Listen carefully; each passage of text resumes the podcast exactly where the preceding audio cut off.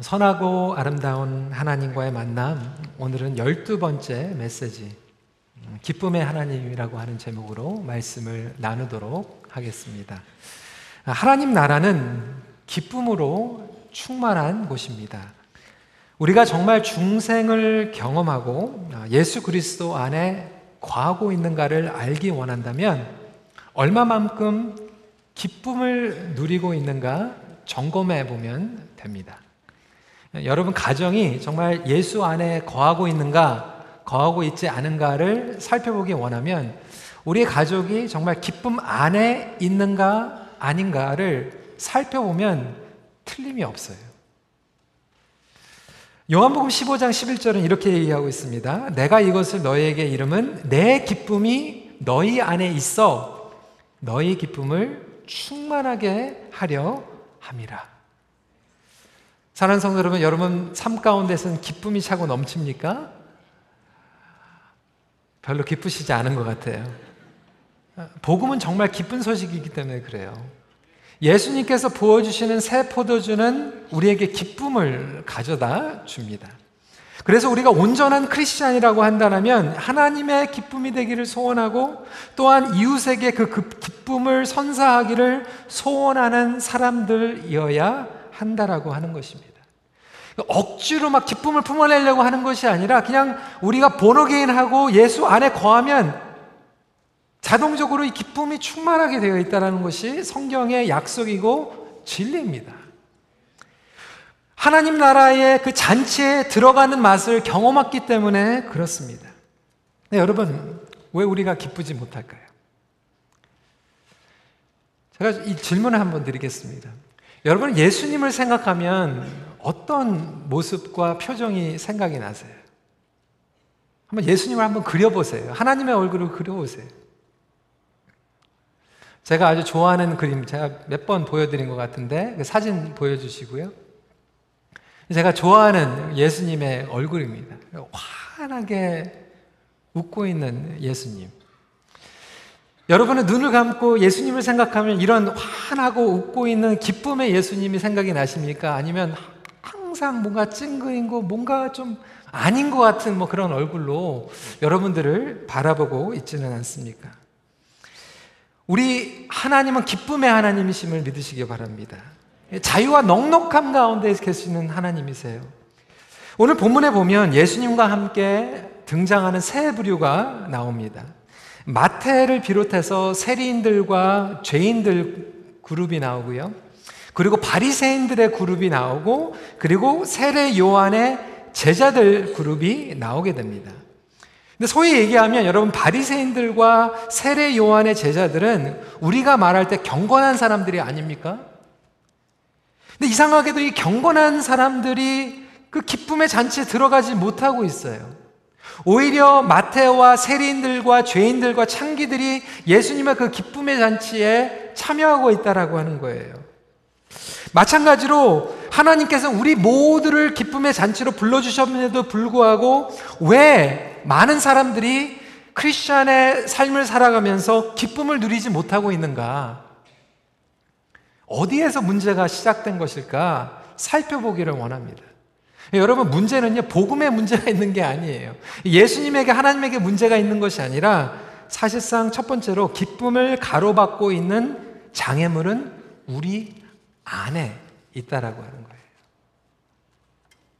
세 부류의 사람들이 같은 장소와 같은 상황에서 예수님과 함께하고 있어요.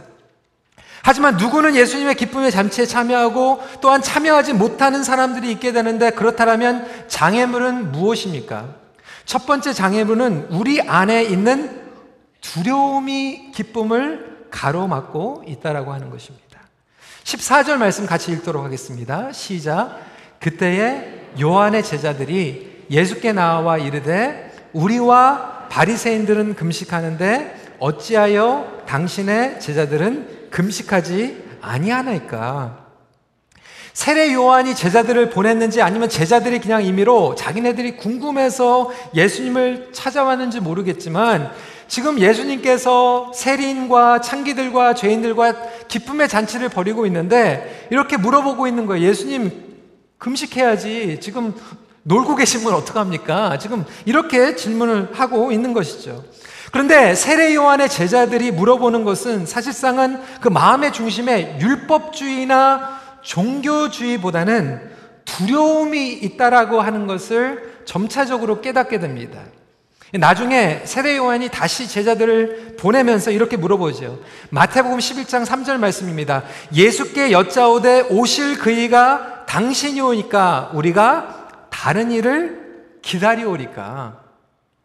세례 요한이 예수님에게 공생애를 시작하면서 세례를 주면서 하나님의 어린 양이고 메시아로 오셨고 하나님의 아들인 것을 확신하고 믿었는데 시간이 지나면서 보니까 예수님께서 아, 자꾸 그냥 세리인들하고 죄인들하고 막 잔치하시고 막 놀고 계시고 막 이러니까 세례 요한이 지금 이제 혼동이 온 거죠. 확신해서 지금 흔들리기 시작한 겁니다. 예수님, 정말 예수님이 우리가 기다리신 메시아입니까? 아니면 딴 사람을 기다려야 됩니까?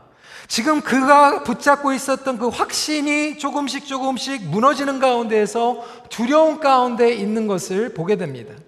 자기들은 하나님의 나라를 도래를 기다리면서 고난 가운데 절제하고 금식하고 있는데 예수님은 즐기고 있다라고 하는 거예요. 지금까지 기다리고 기대하고 있었던 것들이 무너지는 것이 아닌가라는 두려움 가운데 있었다라고 하는 것이죠. 그렇다면 성도 여러분, 여러분이 가지고 있는 두려움은 무엇입니까?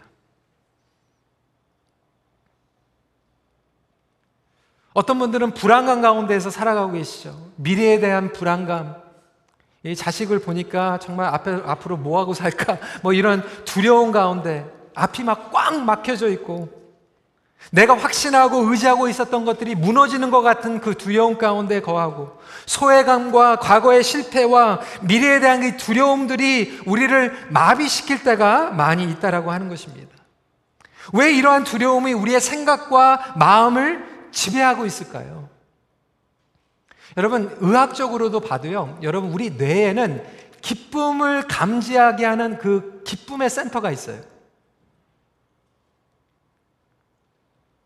그런데 우리가 그 기쁨을 누리고 표현하고 자유함으로 나가지 않고 계속해서 이 두려움이 자리 잡게 되면 우리의 뇌에 기쁨을 감지하게 되는 그 세포와 센터가 무뎌지기 되기 시작하고 마비되기 시작한다라고 하는 거예요. 실제적으로 보면요, 여러분 교회 안에서도요, 이렇게 꼭 기쁘지 않고 항상 찡그리고 이렇게 표정이 막 그러신 분들이 있는데 한번 얘기해 보세요, 솔직히. 기뻐지고 싶으세요, 집사님? 그러면 기뻐지고 싶다고 얘기해요. 기쁘고 싶은데 기쁠 수가 없어요. 왜냐하면 너무나도 오랜 시간 동안 뇌에 그리고 나의 생각과 나의 마음 가운데 그 기쁨을 표현하고 기쁨을 감지하는 것들이 서서히 마비되기 시작했기 때문에 그렇다라고 하는 거예요. 하나님께서 우리에게 주신 그 세상과 우리가 죄의 관점으로 보는 세상이 다르게 보인다라고 하는 거예요. 하나님께서 우리에게 자유와 기쁨과 생명을 주셨는데 우리의 죄인적인 그 두려움 가운데 걸려 있는 세상으로 보니까 너무나도 확신이 없고 두려움 가운데 거한 거예요. 두려움에 갇힌 삶, 상처, 실패. 사실상 여러분 그 문제의 원인은요. 나의 과거의 상처나 트라마나 실패도 아니라고 하는 거예요. 제가 최근에 읽은 책 가운데에서 미움받을 용기 어, 기시미 이치로 고가 후미타케가 쓴 책이 있습니다. 한국에서도 5년 동안 베스트셀러로 읽혔던 책이에요. 신앙서적은 아닙니다. 그런데 재밌는 것은 이 책에서 얘기하는 것이 바로 이거예요.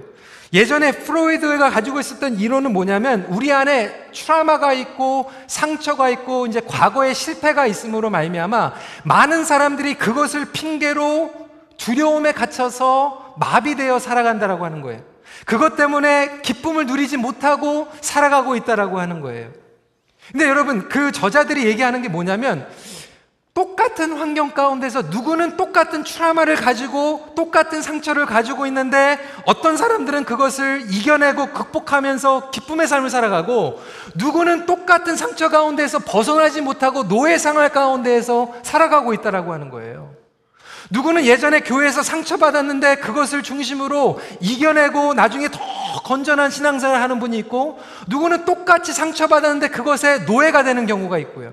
여러분 제가 신방을 했는데 누구는 7년 동안 암에 걸렸는데도 기쁨의 하나님을 찬양하는 사람이 있고 누구는 2밀년이 넘는 집에서 살아가고 있는데도 불구하고 아픈 사람이 아무도 없는데도 불구하고 그 집은 기쁨이 없이 어둠 가운데 있는 가정들이 있다라고 하는 거예요. 여러분 이게 무엇입니까?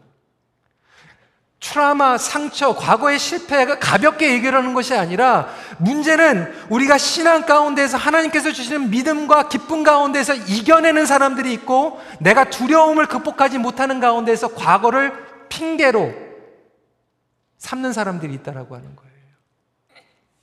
여러분 그렇지 않습니까? 하나님께서 우리 가정에게 기쁨의 관계를 주시지 않았어요. 우리 자녀들을 통해서 기쁨을 주시지 않았습니까? 우리 자녀들이 태어났을 때는 얼마나 하나님 앞에 감사하고 여러분 그냥 말 안 듣기 시작하고 그냥 귀걸이가 코로 가고 뭐 이렇게 하나 되면 여러분 그 기쁨으로 하나님께서 주신 그 선물을 누리기보다는 두려움이 찾아오잖아요. 그 기쁨의 거리들이 너무나도 많이 있는데도 불구하고 그 기쁨을 누리는 것이 아니라 그 한두 개의 문제 있는 것들을 가지고 두려움에 사로잡혀서 살아가기 시작한다라고 하는 거예요. 여러분 사실은 그 의미를 어떻게 부여하는가, 나의 과거의 실패와 문제를 어떻게 해석하느냐, 믿음으로 해석하는가. 성경에 보면 요셉이나 다니엘이나 에스더 같은 인물들은 그들이 가지고 있었던 트라마가 핑계가 된 것이 아니라 그들이 가지고 있는 트라마에도 불구하고 그것을 믿음으로 이겨내며 극복하며 나아갔다라고 하는 거예요. 여러분, 사단은요, 두려움을 조장하는 어둠의 권세입니다. 오늘도 우리의 가정과 우리의 공동체가 하나님 안에서 기뻐함을 누리지 못하게 사단은 계속해서 두려움거리를 던져주는 거예요. 걱정하게 하고 염려하게 하고 그러다 보니까 예수 그리스도 안에서 생명을 얻고 본호개인 되고 자유한 가운데에서 정말 기쁨으로 예배해야 될 사람들이 오늘날 너무나도 표정이 어둡고 두려운 가운데서 떨면서 노예가 되면서 살아가고 있지 않습니까? 과거의 노예가 되고 상처의 노예가 되고 오해의 노예가 되고 예수님은 두려워하지 않아요. 예수님의 영은 두려워하지 않는 영이죠. 사람들이 오해하고 있는데도 예수님께서는 이렇게 말씀하십니다. 누가복음 6장 22절 23절 말씀입니다. 인자로 말미암아 사람들이 너희를 미워하며 멀리하고 욕하고 너의 이름을 악하다 하여 버릴 때에는 너에게 복이 있도다. 그날에 기뻐하고 뛰놀라 하늘에서 너희 상이 큼이라. 예수님께서 지금 말씀하시는 게 다니면서 시비 걸라는 얘기가 아니에요. 시비 걸고 사람들이 싫어하면 아, 기쁘다. 그런 기쁨이 아니라 예수님께서 주시는 기쁨은 사람들이 오해가 찾아올지라도 흔들리지 않는 깊은 차원의 기쁨이라고 하는 거예요.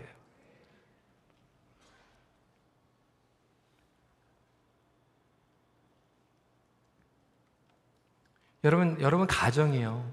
예수님의 영으로 움직이면요. 기쁨의 가정이 되죠. 근데 사단의 영에 영향력을 받으면요, 두려움에 떨게 되죠.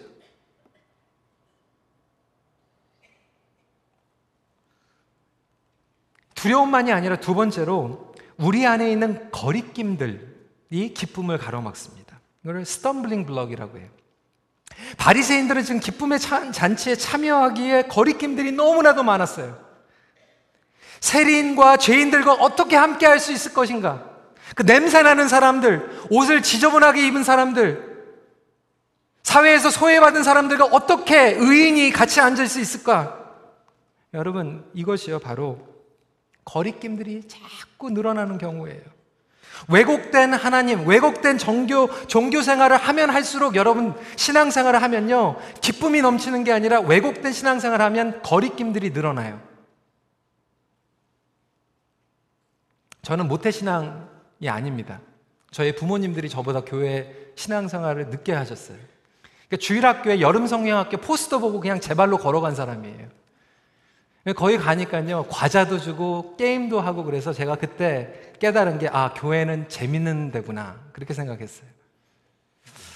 아, 중학교 때 가가지고요, 이제 중학교 때 이제 가니까 때로는 힘들잖아요. 스트레스도 받고. 그런데 친구들이 이렇게 손을 잡고 이렇게 기도도 해주고 또 여자애들도 이렇게 와가지고 손도 잡고 기도도 해주고 그러면서 아, 교회는 참 정이 많은 곳이구나.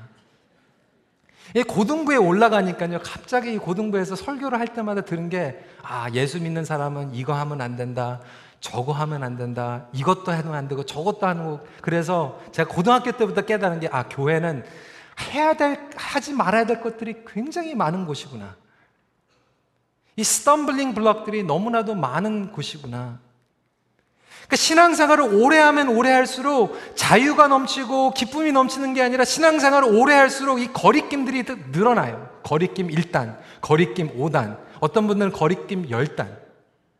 이 교회 와가지고 예배를 드리는데 젊은 애들이 좀 옷만 조금 이상하게 입어도 그 거리낌이 되죠.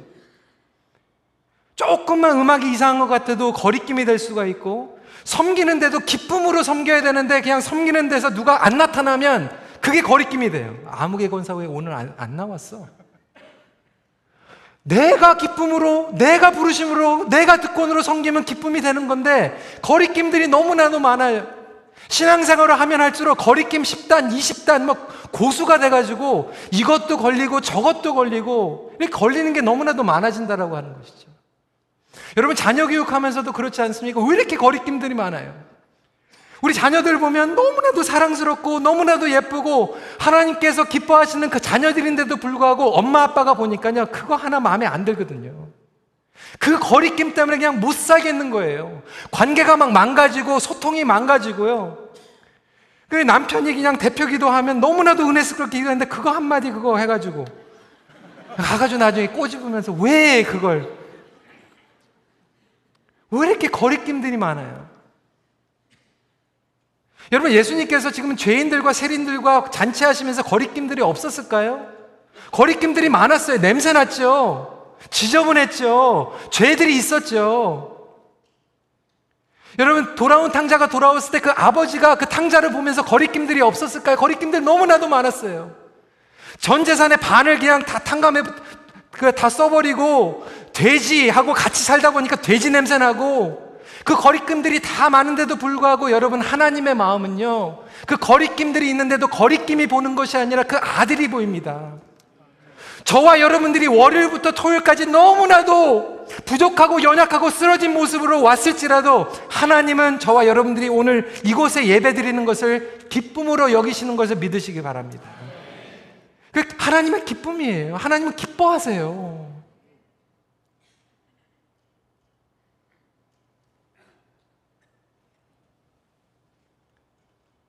저도 그냥 아버지로서 그냥 티네이지 사춘기 지나는 딸들 보면서 거리끼는 거 왜 없어요? 근데 여러분 신앙의 성장과 성숙은요 그 거리낌이 있는데도 그것을 뛰어넘는 것이 신앙의 성자가 성숙이지 그 거리낌 있는 것들 하나씩 다 골라가지고 어 이거 걸리고 저거 걸리고 저거 걸리고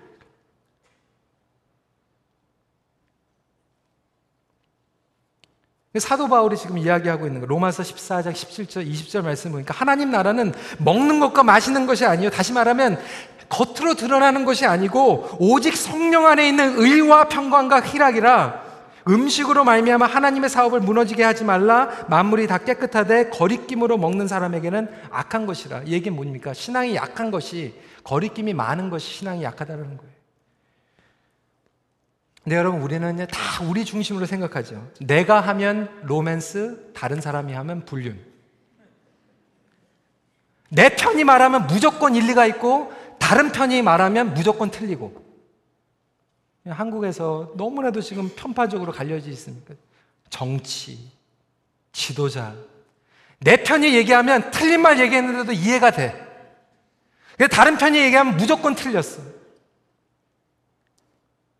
그러다 보니까 더 중요한 거 본질을 잃어버리고 거리낌들을 소화하지 못하는 오늘날 신앙인들이 많지 않은지 다시 한번 돌이켜 볼 필요가 있다라고 하는 것입니다. 성도 여러분, 그러다 보니까요, 우리가 모든 것들을 관점으로 볼 때 우리 뇌에서부터, 생각에서부터 이 조이를 그냥 막아버리는 거예요. 여러분, 심장도요, 막혀지면 바이패스 설주리를 해야 되거든요. 이 조이도 기쁨이 막혀져 있으면 우리가 수술을 해야 되지 않겠습니까? 그런데 오늘날 이 기쁨을 느끼게 하는 것들을 불락하고 있는 이 두려움과 거리낌들을 성령님께서 보여주실 때 그것들을 깨끗하게 걸러낼 수 있는 저와 여러분들이 되시길 주님의 이름으로 축원합니다. 그렇다면 이것이 어떻게 회복되는 것일까? 진정한 경건의 회복을 통하여 기쁨을 얻게 됩니다. 방종이 아니라 여러분 진정한 경건함을 통하여 기쁨을 얻게 된다라고 하는 거예요. 여기서 말하는 경건함이란 바리새인들이나 세례 요한이 제자들이 추구했던 종교적인 거룩 경건함이 아니라 진정한 경험이란 진정한 경건함, 경건함이란 기쁨의 근원이 되는 분에게 나아가는 것이라고 하는 거예요. 기쁨의 원천이 되는 분에게 나가는 것이 진정한 경건함입니다. 여러분, 돈이 기쁨이 원천이 되는 사람은요, 돈이 많으면 기뻐요. 자식이 기쁨이 원천이 되는 사람들은 자식이 좋은 학교 들어가면 기뻐요. 근데 나쁜 학교 가면 그 기쁨이 없어지죠. 돈이 없어지면 기쁨이 없어지죠. 그런데 예수님이 기쁨의 원천이 되시는 분은 예수님 한 분만으로 기쁨을 누리게 된다라고 하는 거예요. 그것이 진정한 경건함이라고 성경은 이야기하고 있습니다. 영어로 기쁨을 joy라고 얘기하는데 joy의 뜻이 뭐냐면 따라해 보세요. Jesus overflowing in you. flowing in you. Jesus overflowing in you가 joy라고 하는 거예요. 왜 우리 가족은 기쁨이 없는가? 쉽게 말씀드릴게요. 예수님이 충만하지 않으니까. 왜 우리 부부는 이렇게 기쁨을 누리지 못하는가? 예수님이 충만하지 않으니까. 예수님으로 충만한다라는 것은 무슨 뜻인가? 두 가지 같이 나누기 원합니다. 동전의 양면성이죠. 첫 번째로 예수님과 함께하는 애통함을 통하여 기쁨을 얻게 됩니다. 이상하죠. 모순이죠. 역설적인 기독교 진리죠. 우리 마태복음 5장 4절 말씀 같이 읽도록 하겠습니다. 시작. 애통하는 자는 복이 있나니 그들이 위로를 받을 것이며. 여기서 말씀하고 있는 애통하는 자는 복을 받고 위로를 받고 더 나아가서는 하나님께서 하나님의 기쁨을 허락해 주실 줄 믿으시기 바랍니다. 어떤 애통함인가? 내가 내 신세가 막 서러워가지고 애통하는 게 아니고 죄에 대한 애통을 얘기하고 있는 거예요. 하나님의 마음을 아프게 하는 것을 가지고 애통하게 되는 거예요. 하나님의 눈물을 흘리기 시작하는 거예요. 하나님의 눈물을 시작하여서 더러움을 쏟아낼 때 우리 안에 있는 문제들과 우리 기쁨을 가로막고 있는 장애물들까지도 깨끗이 하나하나 씻어내리기 시작합니다. 우리의 마음을 가득히 채우고 있는 영적인 더러운 먼지들을 가라앉게 하고 씻어내게 하는 능력을 애통함이 가지고 있다라고 하는 거예요. 그 애통함을 통하여서 주님께서 기쁨을 부어 주십니다. 여러분 지금 예수님께서 이 잔치 가운데서 왜 이렇게 기뻐하고 계세요? 뭐가 그렇게 좋으세요? 예수님은요, 하나님의 마음으로 잃어버린 양들을 향한 애통함이 있었어요. 그 죄인들과 그 세리인들을 향한 애통함이 있었어요. 그 애통함이 있었기에 그들이 돌아왔을 때 기쁨으로 반응할 수밖에 없는 것이죠. 저와 여러분들이 오늘날 애통함이 없는 것은 하나님의 마음을 잃어버렸고 하나님을 마음을 가지고 잃어버린 자들, 정말 소외자인 자들, 아파하는 사람들을 가지고 아파하고 눈물을 흘리는 마음들이 없기 때문에 애통함이 없으니까 기쁨이 찾아왔는데 기쁜지 모르는 거예요. 13절 말씀이죠. 너희는 가서 내가 긍휼을 원하고 제사를 원하지 아니하노라 하신 뜻이 무엇인지 배우라. 이게 무슨 말입니까? 하나님의 마음을 배우라. 하나님의 마음으로 같이 애통한 사람들만 기뻐할 수 있기 때문에 나는 의인을 부르러 온 것이 아니라 죄인을 부르러 왔노라 하시니라. 여기서 얘기하고 있는 죄인은요, 자기가 죄인임을 알고 애통한 사람이에요. 근데 여기서 얘기하고 있는 의인은 정말로 깨끗한 의인이 아니라 자기가 병이 걸렸는지도 모르고 있는 사람들이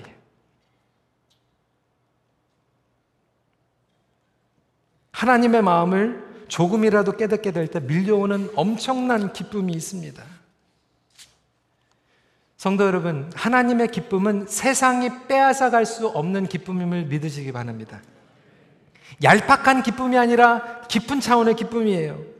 사람에 의해서도 빼앗길 수 없고 비판과 오해와 편견 가운데서도 뛰어넘을 수 있는 초월하는 기쁨인 줄 믿으시기 바랍니다. 우리 이면수 목사님께서 찬양으로 고백하신 그 기쁨은 상황을 뛰어넘는 기쁨이에요.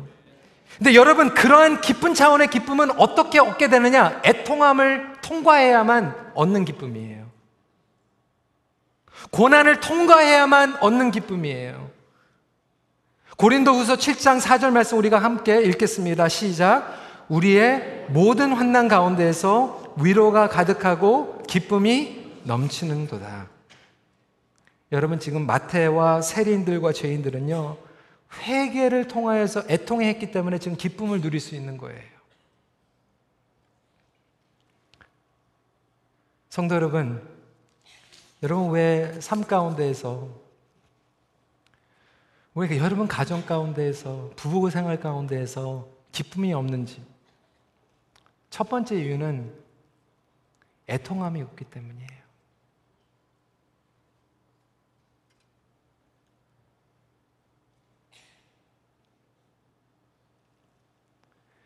여러분 부부가 정말 손잡고 하나님 앞에 회개하면서 애통했던 적이 언제입니까? 하나님, 하나님께서 우리 부부에게 거룩한 사명과 비전을 주셨는데 왜 우리가 이렇게 두려움과 거리낌 가운데서 이렇게 살아가고 있습니까? 왜 우리가 서로에게 두려움만 계속해서 주고 상처만 주면서 기쁨을 누리지 못하고 있습니까? 하나님, 하나님의 마음을 우리가 좀 갖게 해주세요. 그렇게만 기도해도요, 여러분 부부가 눈물 흘리지 않고 기도할 수가 없어요. 왜 우리가 이렇게 됐을까? 왜 우리 자녀들을 키우면서 하나님께서 기쁨으로 선물로 주셨는데 내가 왜 이렇게 원망하고 왜 이렇게 속으로 저주하면서 욕을 하면서 살아가고 있는가? 그거에 대해서 내가 괴로워하고 애통해하고 하나님 앞에 회개하며 나가지 않으니까 기쁨이 회복이 될 수가 없죠.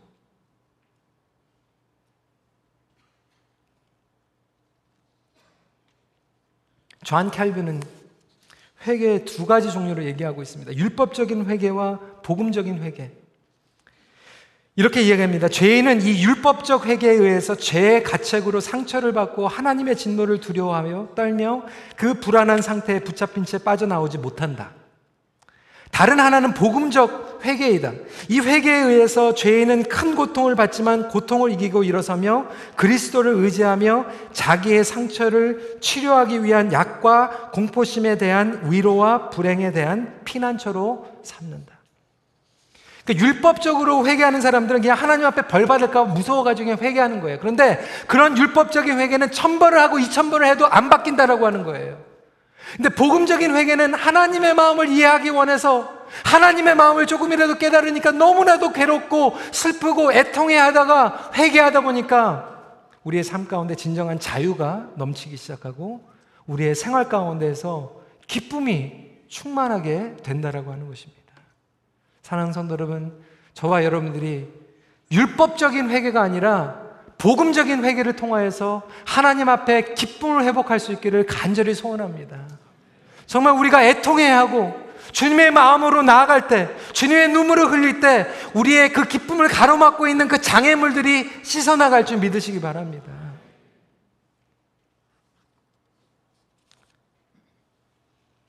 동전의 양면과 같이 두 번째로 예수님과 함께 하나님을 즐거워함으로 기쁨을 얻게 됩니다. 10편 68편 3절 말씀 같이 읽도록 하겠습니다. 시작. 의인은 기뻐하여 하나님 앞에서 뛰놀며 기뻐하고 즐거워 할지어다. 하나님을 즐거함으로 기쁨을 누리십시오. 여러분 정말로 하나님을 즐거워하십니까? 어느 동네는 금방 반응을 하는데 어느 동네는 조금 아직 확실하지 않은 것 같아요. 왜 우리가 하나님을 즐거워해야 됩니까? 하나님은 선하신 분이기 때문에. 신앙생활 제대로 하는 사람들은요, 하나님을 즐거워합니다. 살다 보니까 참 공부도 즐거워하는 사람들이 있더라고요. 여러분 보셨어요? 저는 공부만 하려고는 먹는 게 생각이 나는데 공부만 하면 먹고 싶지 않은 사람하고 제가 20년 동안 살고 있습니다.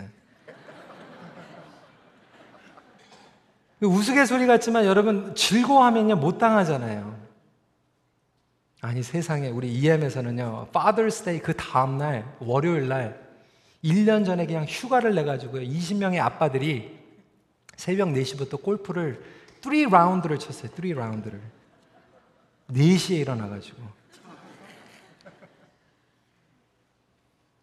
주일 예배 9시 반에 그냥 제 시간에 안 나타나는 그분들이 4시에 일어나가지고 세 번을 쳐요. 그 즐거워하면요, 못 당합니다. 즐거워하면.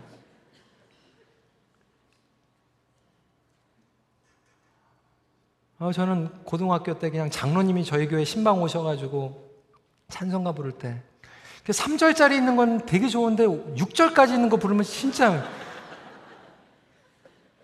아 그것도 그냥 힘든데 그냥 교회 가니까 목사님이 그냥 천국에 가면 영원토록 하나님을 찬양한다 그러니까 어, 거기 가야 되는 거가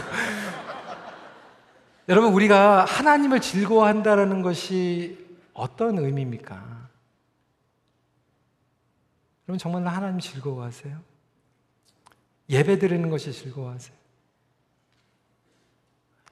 그냥 토요일 날 그냥 눈이 빨개지면서 그냥 드라마를 그냥 세 편 보면 한 번만 더 봅시다 뭐 이러고 하는데 왜 설교가 그냥 5분만 더 지나가면 그냥 그게 거리낌이 되잖아요. 아, 오늘 다 좋았는데 설교가 5분 지났어. 거리낌이잖아요. 여러분, 하키 선수가요, 정말 프로 하키는요, 하키를 즐겨요. 하키 재미없으면 그만둬야죠. 여러분, 농구 선수가요, 정말 프로 농구는요, 즐겨요. 연습하는 것도 즐거워요. 그거, 하지, 그거 즐겁지 않으면 그만둬야죠. 제가 드리는 말씀이 신앙생활이 즐겁지 않으면 신앙생활 그만두라는 게 아니라 내가 정말로 주님 안에서 거하고 그 기쁨의 그 복음을 정말로 맛봤는지 안 봤는지는요, 내가 하나님을 즐거워하는가 안 하는가. 물론, 슬럼프가 올 때도 있겠죠. 부부 생활도 슬럼프가 올 때도 있다고 그러는데. 그런데 여러분, 농구선수나 하키선수도요, 슬럼프가 오잖아요. 한두 달 오잖아요. 그러면 몸부림을 치고 괴로워하면서 그거를 회복시킵니다. 신앙생활 하는데 여러분 20년 신앙생활 하면서 19년 동안 슬럼프. 아, 근데 슬럼프니까 다 그런 거야. 한번 곰곰이 생각해 봐야 되지 않겠습니까? 여러분, 제가 아까 말씀드린 것 같이 우리 뇌에는요, 기쁨을 감지하는 그 센터가 있는데요. 그것이 두려움과 그 거리낌들이 많아지면 그것이 블락이 돼요. 누리지 못하게 돼요. 반대로 여러분 그 기쁨을 계속해서 만끽하는 사람들은요, 더 기뻐져요. 별거 아닌 거 가지고 기뻐요. 그러니까 여러분 그 가족들이 봐도요, 여러분 그 정말 이민 생활하면서 그 패밀리 디너 하는 거 힘들 때도 있잖아요. 그런데 정말로 그 한 끼 같이 먹는데도요, 온 식구가 같이 그거 먹는데 그냥 기뻐가지고 누리는 가족들이 있고요. 어떤 가족들은요, 그냥 2주 동안 그냥 멕시코 가가지고 만불을 쓰고 얼인크스를 갔다 와가지고 싸우고 와요. 그러니까 기쁨도 훈련이에요. 이 기쁨을 누리는 사람들은 점점 기쁨이 충만해지는데 기쁨이 누리지 못하고 이 노예로 살아가는 사람은요 기쁘라고 자리 깔아줘도 이 바리새인과 이 세례 요한과 같이 거기 가가지고 그냥 막 그냥 딴 얘기해요.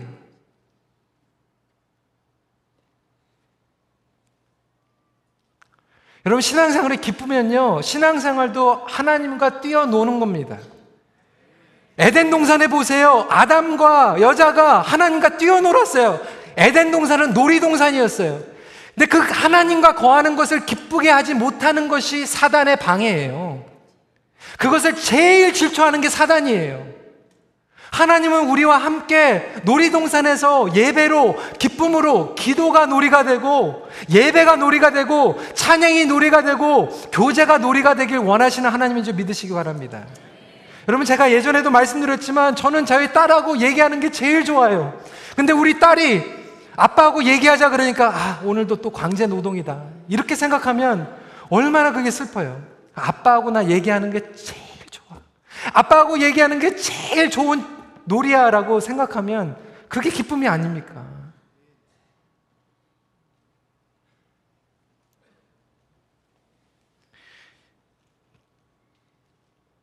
우리 젊은 어머니들, 우리 자녀들이 태어나면 얼마나 기뻐요. 얼마나 감사해요. 근데 키우다 보니까 6개월 정도 되면요. 힘들죠. 낮잠을 안 자니까 힘들고. 그냥 기저귀 그냥 방금 갈아줬는데 또 싸고. 여러분 그냥 삶이 힘들 때가 많이 있어요. 근데 너무나도 안타까운 것은 하나님께서 그렇게 귀한 선물을 주셨는데도 불구하고 너무나도 많은 그 젊은 가정들이요. 어두워요. 나의 가족 때문에, 나의 자녀 때문에, 나의 공동체 때문에, 나의 사명 때문에, 내가 공부할 수 있는 특권, 내가 일할 수 있는 특권, 나에게 사역을 주신 그 특권 때문에 기쁨으로 나아가야 되는데 그 기쁨을 누리지 못하는 사단의 그 거짓말과 억누린 가운데에서 거하고 있는 너무나도 많은 성도들. 여러분, 우리가 기뻐하는 것을 우리는 닮아갑니다. 기뻐하는 것이 영적인 습관이 돼요. 그리고 결국 기뻐하는 것이 성품이 됩니다. 말씀을 정리합니다. 하나님을 기뻐하며 즐거함으로 하나님을 닮아가십시오. 같이 기도하는 시간 갖도록 하겠습니다. 성도 여러분, 이 시간에 저희들이 함께 기도하면서 여러분들 가족들이나 부부 함께 있으면 이 시간에 함께 좀 간절하게 기도했으면 좋겠어요. When was the last time you mourned?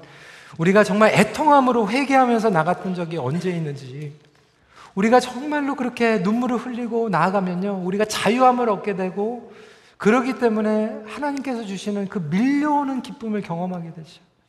하나님께서는 여러분들을 사랑하십니다. 하나님께서는 기쁨의 복음을 주셨어요.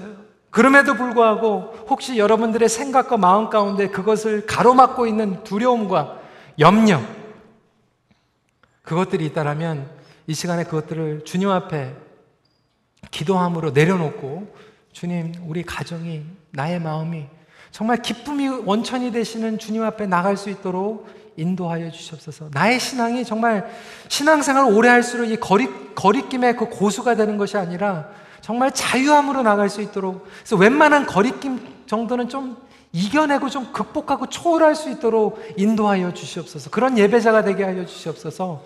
우리 이 시간에 먼저 기도하는 시간 갖도록 하겠습니다. 기도하시겠습니다.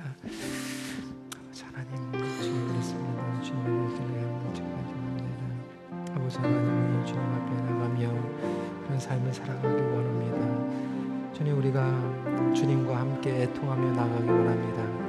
그리고 하나님을 원합니다. 하나님, 하나님을 즐거워하는 것이 무엇인지 우리가 깨닫게 하여 주시옵시고 조그만 일들을 통하여서도 기쁨을 누릴 수 있는 우리 귀한 성도들이 되기를 원합니다. 아버지 하나님 그 가운데에서 우리가 정말 하나님의 기쁨이 되길 원하고 우리 서로에게 기쁨을 가져다주는 삶을 살아갈 수 있도록 허락하여 주시옵소서. 아버지 하나님 그런 삶을 살아가는 가운데에서 주님을 닮아갈 수 있도록 인도하여 주시옵소서. 계속해서 기도하실 때 우리 두 번째로 하나님 제가 하나님의 기쁨이 되기 원합니다. 그리고 나의 가족들에게 나의 공동체에게 좀 기쁨을 줄 수 있는 사람이 될 수 있도록 인도하여 주세요. 정말 다른 사람들이 막 기뻐하는데 내가 가면 막 찬물을 끼얹는 뭐 그런 사람이 아니라 내가 가면 정말 소망이 보이고 정말 하나님의 그 기쁨을 맛볼 수 있는 그러한 그 기쁨의 그 근원이 되는 예수님을 가리킬 수 있는 그리고 예수님을 드러낼 수 있는 사람이 될 수 있도록 인도하여 주셔서 정말 하나님을 즐거워할 수 있도록 인도하여 주시고 하나님 우리 가족이 정말 우리 부부가 좀 하나님을 즐거워하고 행복해하고 기쁨으로 나갈 수 있는 그런 사람이 그런 관계가 될 수 있도록 인도하여 주시옵소서 다시 한번 간절한 마음으로 기도하는 시간 갖도록 하겠습니다. 기도하시겠습니다.